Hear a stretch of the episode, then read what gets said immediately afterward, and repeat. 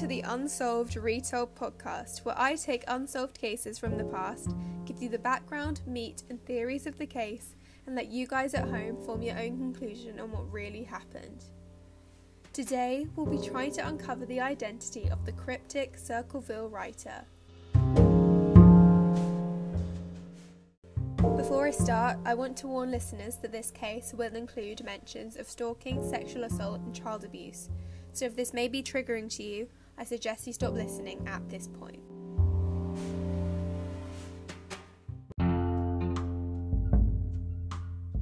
To set the scene, this case takes place from 1976 to 1994 in Circleville, Ohio, a town of 11,000 residents, most of whom at least have a high school diploma, and 74% of married couples own their homes. So, how did this unassuming town become the subject of such a perplexing case? To give the background, in 1976, many residents began receiving hate mail, including threats, profanity, and personal information. All the mail was postmarked from Columbus with no return address. Messages included chunky block letters and were ominously signed the Circleville Writer.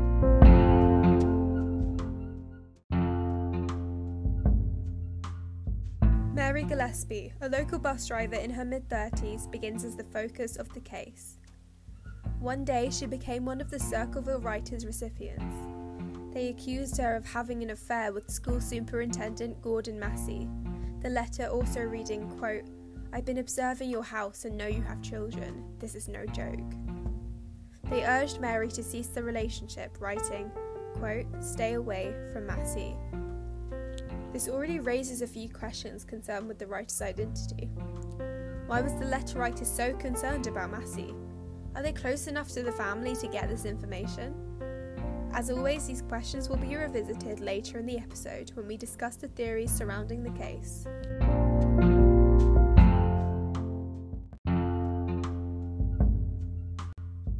Mary only told her husband, Ron Gillespie, about the letter and swore it was all false. Ron himself received a letter two weeks later saying, quote, You have had two weeks and have done nothing. Make her admit the truth and inform the school board. Or his quote, life would be in danger.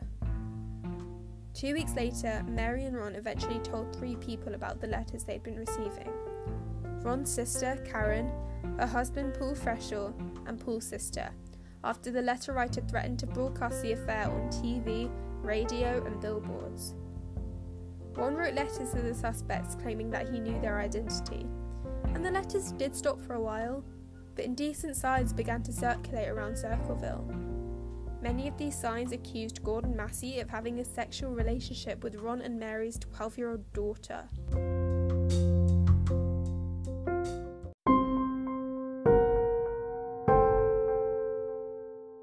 Then the phone rang on August 19th, 1977.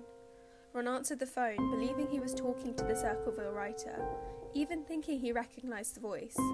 He took his gun to confront the stalker, but was found dead in his truck, aged 35, where he had crashed into a tree later that evening. Ron's gun had fired at some point between leaving his home and crashing his truck, but police never recovered the bullet. He was initially deemed to be drunk driving. His blood was 1.5 times the legal alcohol limit, although his family claimed he didn't seem drunk when he left the house. His death was ruled an accident by the sheriff, Dwight Radcliff, who will pop up again when discussing the theories later.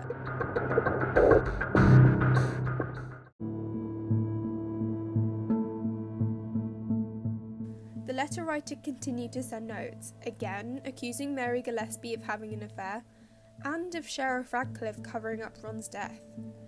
Soon, Mary actually began a public relationship with the school superintendent Gordon Massie, insisting it was only started after Massie's divorce, but few believe this chronology. And soon it was Mary's life that was in danger. In 1983, on her drive to work, Mary saw a sign on the side of the road threatening her daughter's life. She then pulled the sign down, and it was a booby trap hiding a box with a gun that would go off when she pulled the sign down but luckily for her, it malfunctioned. She called the police, who tracked the gun serial number to Mary's brother in law, Paul Freshour, one of the three people who knew about the initial letters. Freshour said that he'd lost track of the gun years before, but was arrested anyway by Sheriff Radcliff. Freshour did a handwriting test where he had to reproduce some of the Circleville writer's letters, and a handwriting expert testified that he thought it was Freshaw. He also had no alibi, so Paul Freshour was sentenced to 7 to 25 years in prison in Lima, Ohio.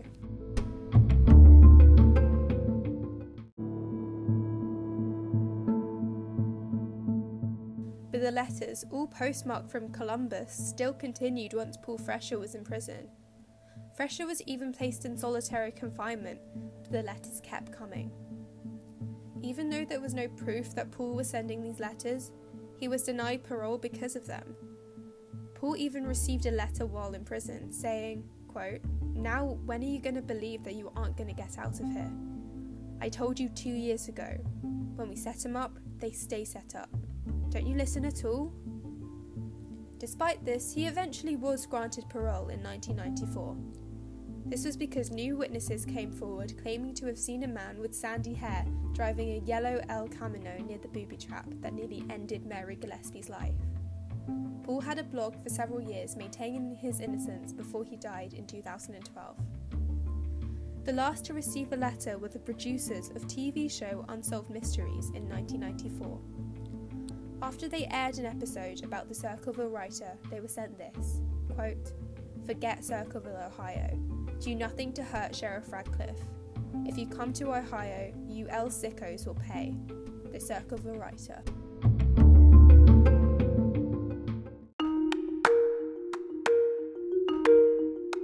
After Paul Freshour was cleared for the attempted murder of Mary Gillespie, many theories began to emerge about the real identity of the Circleville writer.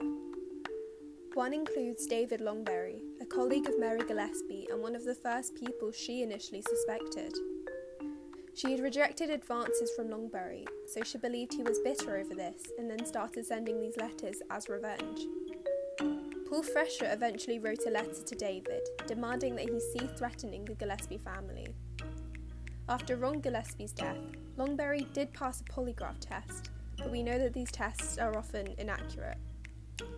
For me, the case for Longberry is convincing, especially because the writer was so adamant about Mary Gillespie ending her affair with Massie.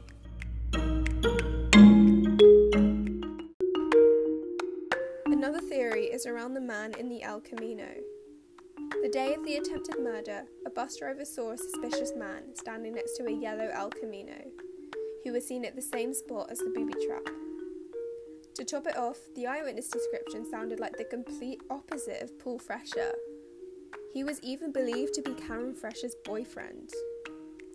And that leads us on to our next suspect, Karen Freshour, or Paul Freshour's ex wife. Paul and Karen Freshour divorced after Paul learned that Karen had cheated on him through one of the Circleville writer's letters. Paul received custody of the couple's children, while Karen moved into a trailer in Mary Gillespie's backyard. Was Karen trying to kill Mary to frame and punish Paul? A popular idea is that the writer was actually multiple people. Some even believe that the writer was David Longberry at first, and then Karen Freshour following her divorce from Paul.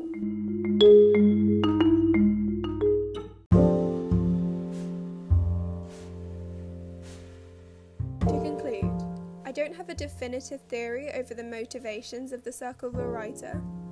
However, some chilling patterns do create some ideas.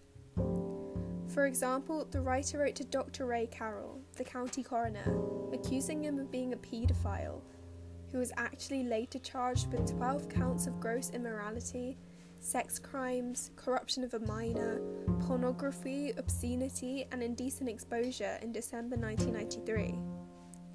Additionally, David Longberry, the man who Mary Gillespie assumed was the Circleville writer, forcibly raped an 11 year old girl in 1999. He went on the run and, as of this episode, is still a wanted fugitive. So, was the writer some sort of twisted vigilante who thought they were doing the right thing, exposing people's secrets? Or were they just vindictive and cruel, which would explain the unfair treatment of Paul Freshour, and would make the theory that David Longberry, then Mary Freshour, was the Circleville writer more likely. As I've said before, I'm not a professional and you can form your own conclusions on what really happened. Thanks for listening and stay tuned for the next episode.